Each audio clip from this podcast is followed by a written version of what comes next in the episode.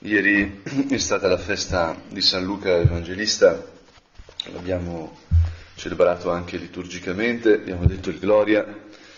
E mi sembrava giusto questa mattina mm, soffermarsi un attimo su di lui, sul suo ruolo, perché appunto nel stesso Vangelo di oggi continua la lettura del capitolo undicimo di Luca che stiamo leggendo da un po' di tempo eh, tutta la settimana, anche settimana scorsa. E quindi appunto penso che eh, è come se fossimo un po' sintonizzati con Luca in questo periodo. E, e vale la pena appunto di domandarsi, Signore, ma perché Luca? Cosa aggiunge Luca? Qual è il messaggio di Luca? In modo tale anche da poter mh, seguire appunto la lettura di quest'anno liturgico, potremmo dire più da vicino, più da dentro il cuore di Luca. E tradizionalmente sempre si dice che Luca è il Vangelo della misericordia, quello che ha più presenti coloro che non sono ebrei, è il Vangelo, un Vangelo che evidenzia molto il ruolo delle donne. Ci sono appunto varie caratterizzazioni di, di Luca, è vero che raccoglie le memorie di Maria, lo, lo vediamo con i primi due capitoli, no? quindi c'è anche un tono mariano in Luca. Però ecco, il Vangelo di oggi ci sembra tutto tranne che misericordioso. In quel tempo il Signore disse, guai a voi che costruite i sepolcri dei profeti e i vostri padri li hanno uccisi. Così voi testimoniate e approvate le opere dei vostri padri, essi li uccisero e voi li costruite. È una cosa è un guai a voi. Anche Gesù, che è la misericordia stessa, sappiamo come ha usato questa parola, guai. E quindi ecco che una rappresentazione così semplice da San Luca depotenziato non è che funziona tanto. Non possiamo adesso, scusate l'espressione un po' forte, castrare Luca nella, nella sua lettura. Il Vangelo ha una potenza, il Vangelo provoca, il Vangelo è pietra d'inciampo, non possiamo così ridurlo a buoni sentimenti. Il Vangelo non è un libro di autoaiuto, nessuno, né Marco, né Matteo, né Giovanni, né Luca. L'aiuto viene dalla parola di Dio che si fa carne, anzi l'aiuto, la salvezza. Per questo la sapienza ha detto, manderò loro profeti e apostoli ed essi li uccideranno e perseguiteranno. Il dramma è evidente, perché questa generazione ci ha chiesto conto del sangue di tutti i profeti, versato fin dall'inizio del mondo, dal sangue di Abele fino al sangue di Zaccaria che fu ucciso tra l'altare e il santuario. Sì, io vi dico, ne sarà chiesto conto a questa generazione. Guai a questa generazione perché dovrà rispondere del sangue di ogni innocente, a partire da Abele. E ora, ecco Gesù che fa quasi paura a Luca. Ovviamente questa generazione è la generazione di quel momento, non è la nostra. Ma noi siamo figli di quella generazione, siamo, viviamo nell'epoca del Vangelo. E poi Signore ci viene da dire, certo, se chiedi sangue, se chiedi conto del sangue di Abele a chi è venuto appunto, millenni dopo Abele, noi con che faccia ci presentiamo a te? Guai a voi, dottori della legge, che avete portato via la chiave della conoscenza. Voi non siete entrati e a quelli che volevano entrare voi l'avete impedito. E il discorso è così netto, così chiaro, che quando fu uscito di là gli scrivi e i farisei cominciarono a trattarlo in modo ostile e a farlo parlare su molti argomenti, tendendogli insidie per sorprenderlo in, que- in qualche parola uscita dalla sua stessa bocca. Decidono di uccidere Gesù, decidono di far cadere Gesù, vogliono lapidare Gesù, come proveranno con l'adultera come faranno con eh, il tributo a Cesare, eccetera, eccetera. Allora, Signore, questa chiave della conoscenza che fa scattare la rabbia dei farisei, dei dottori della legge, deve essere cruciale. Qual è la chiave della conoscenza? In primo luogo, io so che c'è una chiave della conoscenza. O penso che basta così leggere per capire? Cos'è questa storia di chiedere conto alla generazione presente del sangue degli innocenti, dei crimini di prima? In un certo senso ce lo, ce lo spiega Paolo nella prima lettura che è dalla terza, dal terzo capitolo della lettera ai Romani. Paolo che è un altro che, diciamo, sa usare espressioni forti. Non era un grande diplomatico Paolo, evidentemente. Picchia di brutto, usa espressioni molto nette dice appunto che le persone che non seguono il Signore saranno abbandonati ai loro peccati, alla loro impudicizia, a rovinare, disonorare i loro corpi. E nel Vangelo, scusate, nella lettura di oggi si legge, fratelli, ora, indipendentemente dalla legge, si è manifestata la giustizia di Dio testimoniata dalla legge dei profeti, giustizia di Dio per mezzo della fede in Gesù Cristo, per tutti quelli che credono. Ecco già, questo sangue di Abele, sangue dei profeti, viene collocato nella giustizia di Dio. Dio, Gesù, il Verbo che si è fatto carne, chiede conto perché sta facendo giustizia. Sta facendo giustizia. Il Signore, la giustizia ci può far paura, però anche ci consola. È brutto subire ingiustizia. E il mondo è pieno di ingiustizie. Ieri all'Università della Santa Croce abbiamo avuto una, un pomeriggio di studio sull'acqua, sull'acqua, organizzato dall'Osservatorio della Santa Sede presso la FAO. E non so perché all'università hanno l'idea che quando c'è una cosa un po' strana, diciamo, una cosa di cui non sai chi mandare, mandi il maspero, no? perché è italiano e più o meno qualcosa dirà, no? e quindi qualcosa detto sull'acqua. No? Però, mh, mm, eh, adesso non vi, non vi faccio la meditazione che ho fatto ieri, ovviamente, però mi ha colpito molto stare lì, appunto, però ero bloccato sul tavolo dei relatori, quindi non potevo parlare e svegliarmela, diciamo, no? ma dovevo stare proprio lì e mi ha colpito moltissimo vedere quante ingiustizie ci sono, quante persone non hanno accesso all'acqua potabile, dell'ordine di più di due miliardi di persone. E cosa vuol dire questo per il ruolo della donna che deve andare a prendere l'acqua? E come l'acqua che viene portata, appunto, magari camminando 3-4 ore, deve essere usata solo per bere, quindi non per l'igiene personale, eccetera, eccetera. Cioè, quante guerre ci sono per l'acqua in corso adesso? Come uno Stato può deviare il corso di un fiume e mettere in crisi un altro Stato? E mille altre cose, no? la giustizia. La giustizia è una cosa seria. E noi, Signore, vogliamo giustizia. Beati coloro che hanno fame e sete di giustizia. Noi vogliamo però la tua giustizia. Ecco che Paolo ci dice, questa giustizia si realizza per mezzo della fede in Gesù Cristo, per tutti quelli che credono. Cioè la via della giustizia non sono le cose che facciamo, non sono neanche gli interventi statali, sovranazionali.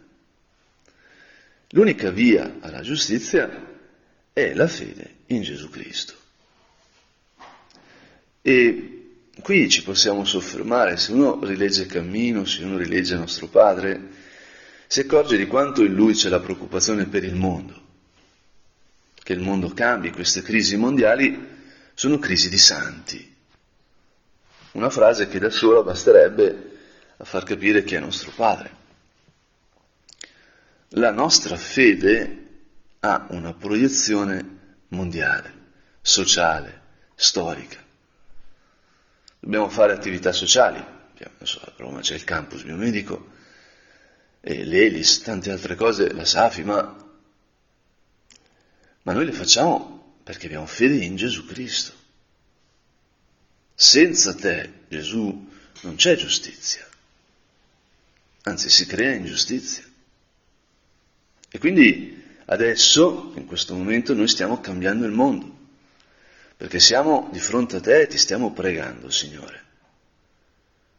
Sembra che non facciamo nulla, sembra che perdiamo tempo, siamo qui, fermi, in una stanza davanti a un tabernacolo.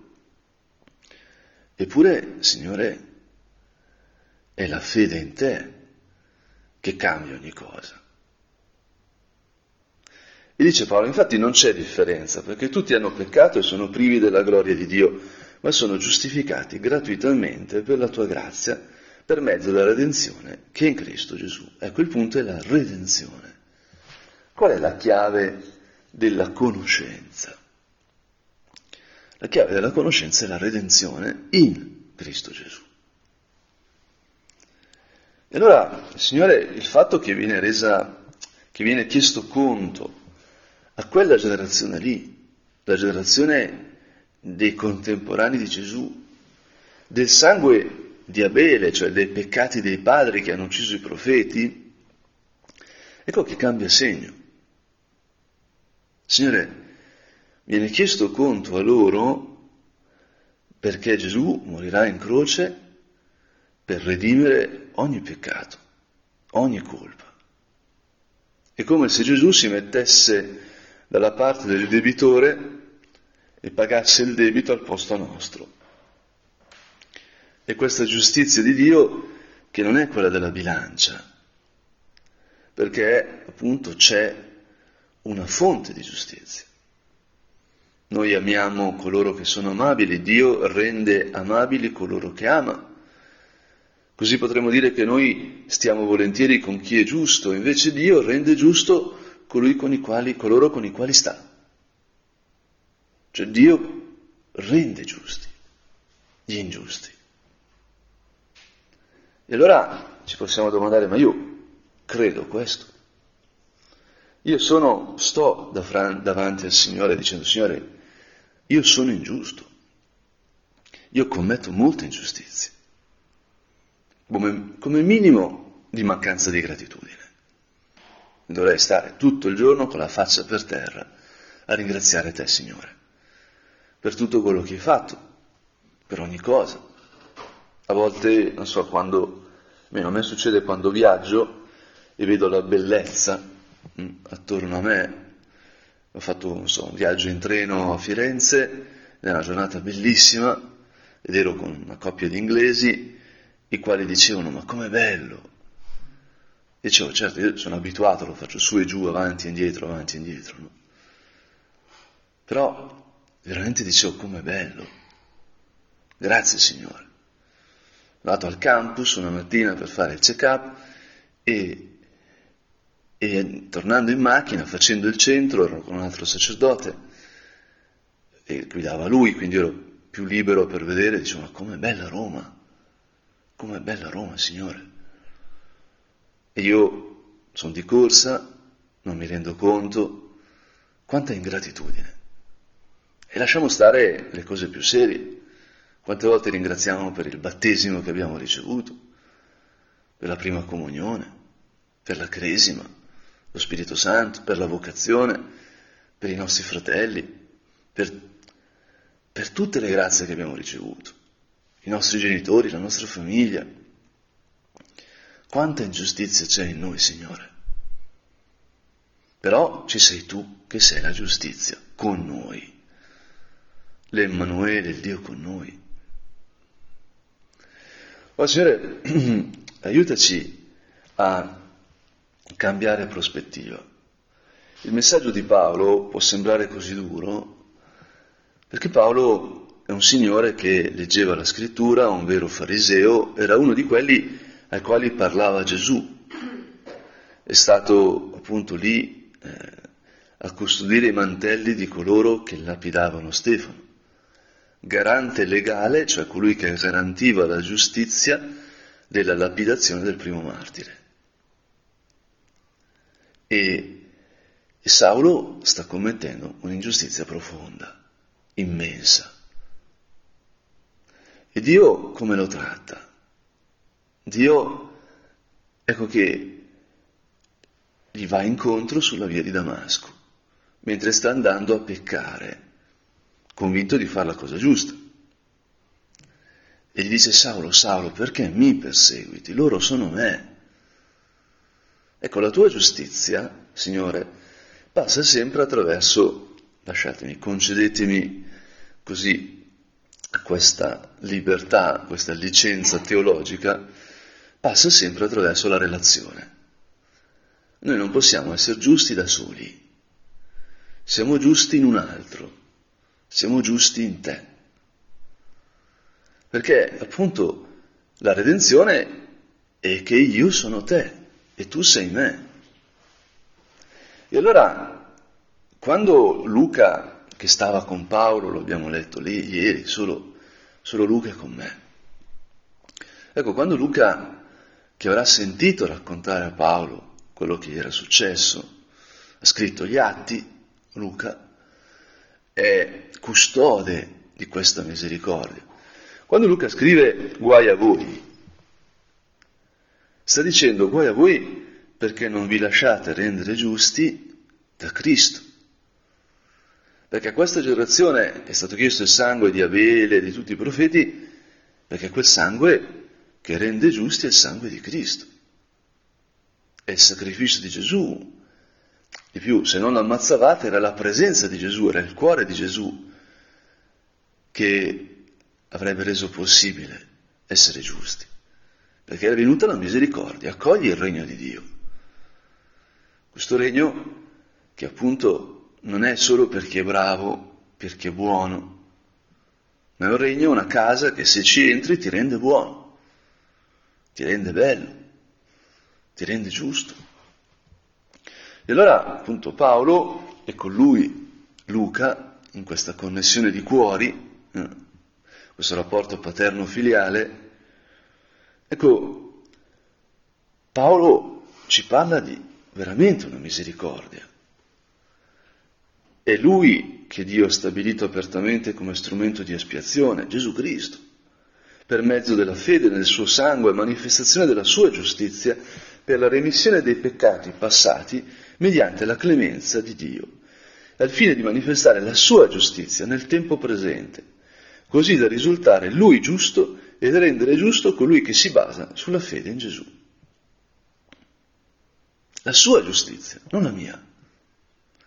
Lui rende giusto chi crede in lui. E questa è la vita di Paolo. Questa è la vita di Luca. Questa è la mia vita, la nostra vita. Dove dunque sta il vanto? È stato escluso da quale legge? Da quella delle opere? No, ma dalla legge della fede. Noi riteniamo infatti che l'uomo è giustificato per la fede indipendentemente dalle opere della legge.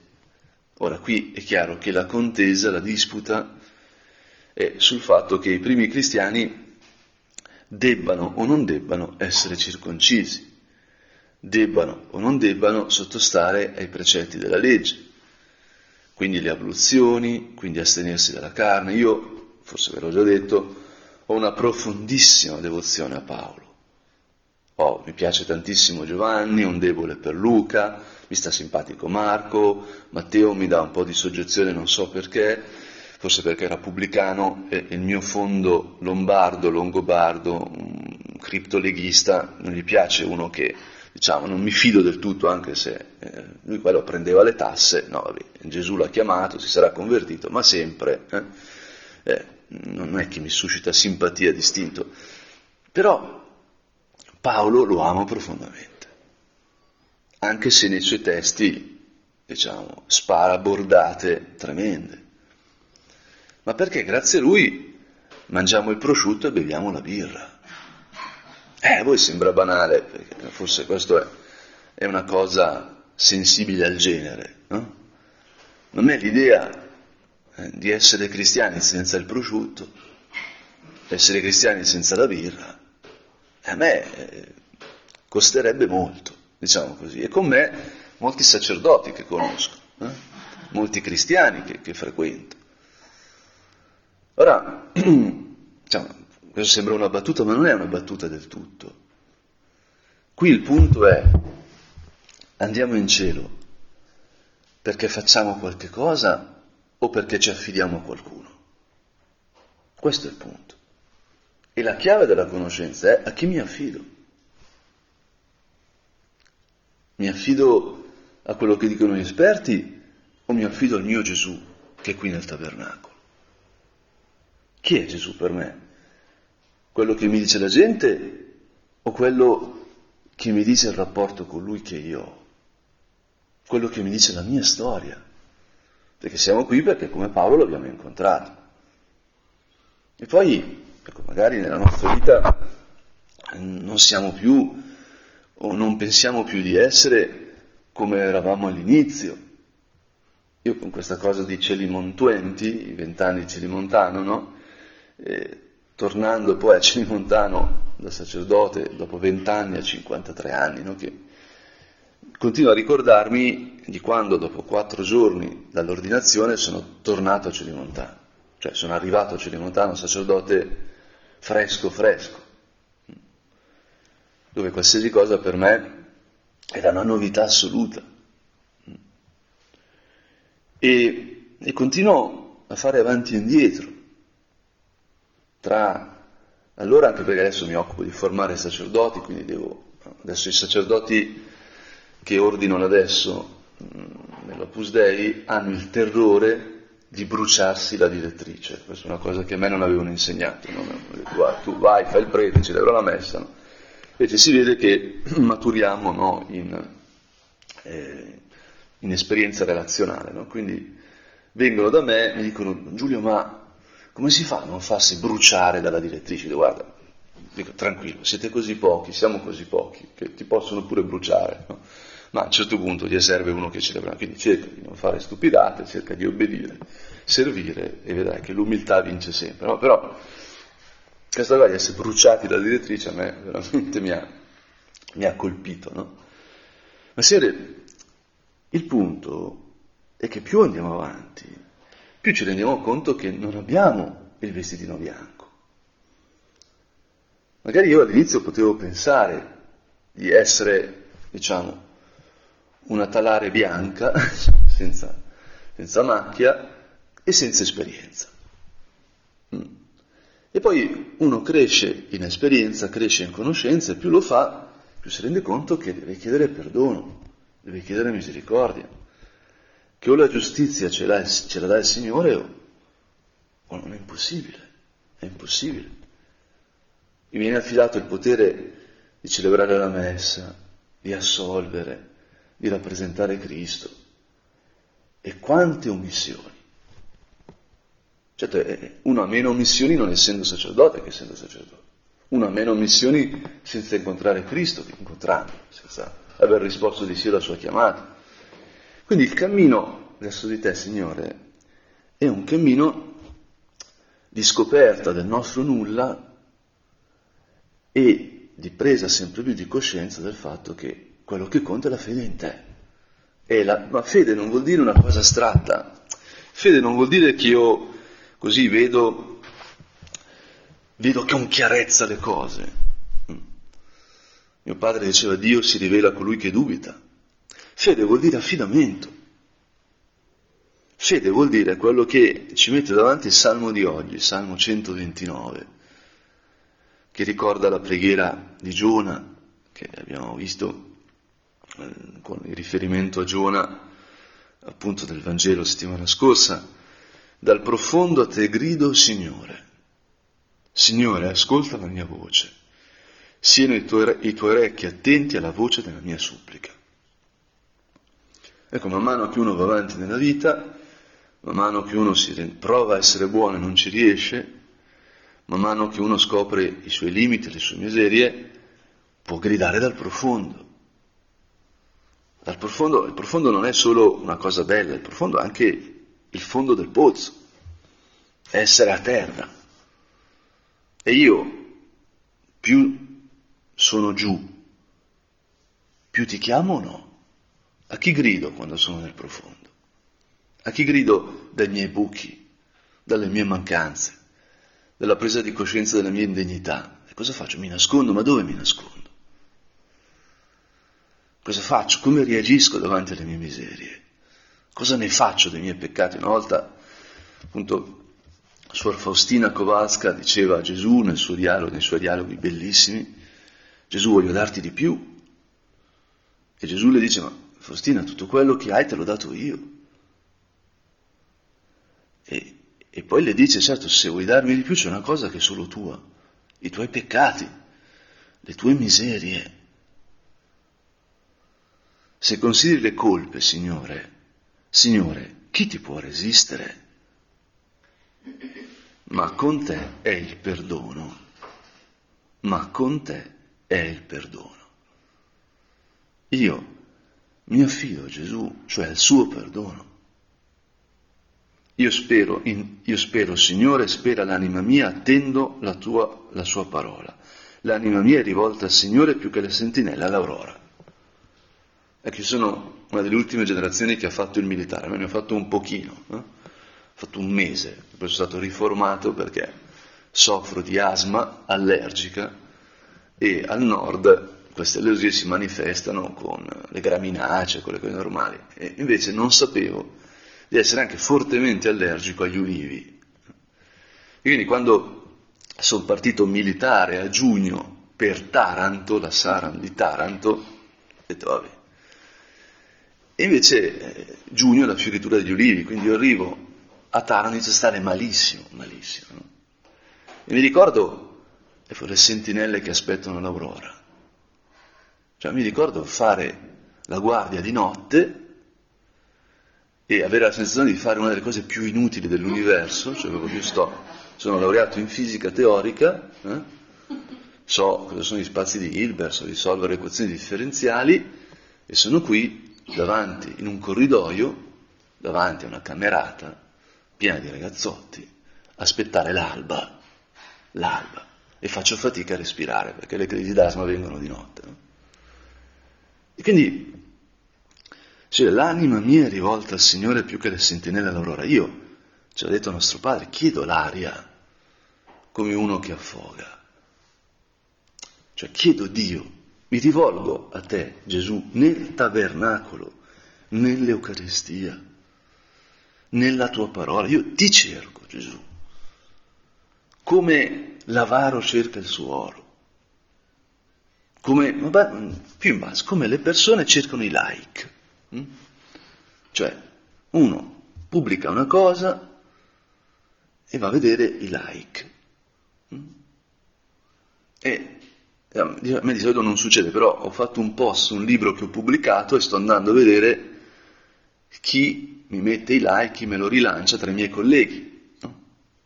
Mi fa piacere quando il tizio inglese ha messo il like, no? Cioè, ha visto che ho fatto il libro, no? E soprattutto da Brianzolo chiederà alla biblioteca della sua università di comprarlo, che questo è il lato che veramente mi fa piacere, no? Ma, ma Signore, noi, io, io mi rivolgo a te con la stessa intensità con la quale faccio ricerca, con la quale faccio fatica per alcune cose di lavoro perché Signore, man mano che andiamo avanti, ce lo dice Luca, ce lo dice Paolo, ce lo dicono tutti gli evangelisti, ecco, ci rendiamo conto di non essere nulla, Signore, di aver bisogno di te in tutto, perché tu sei l'essere, tu sei la vita.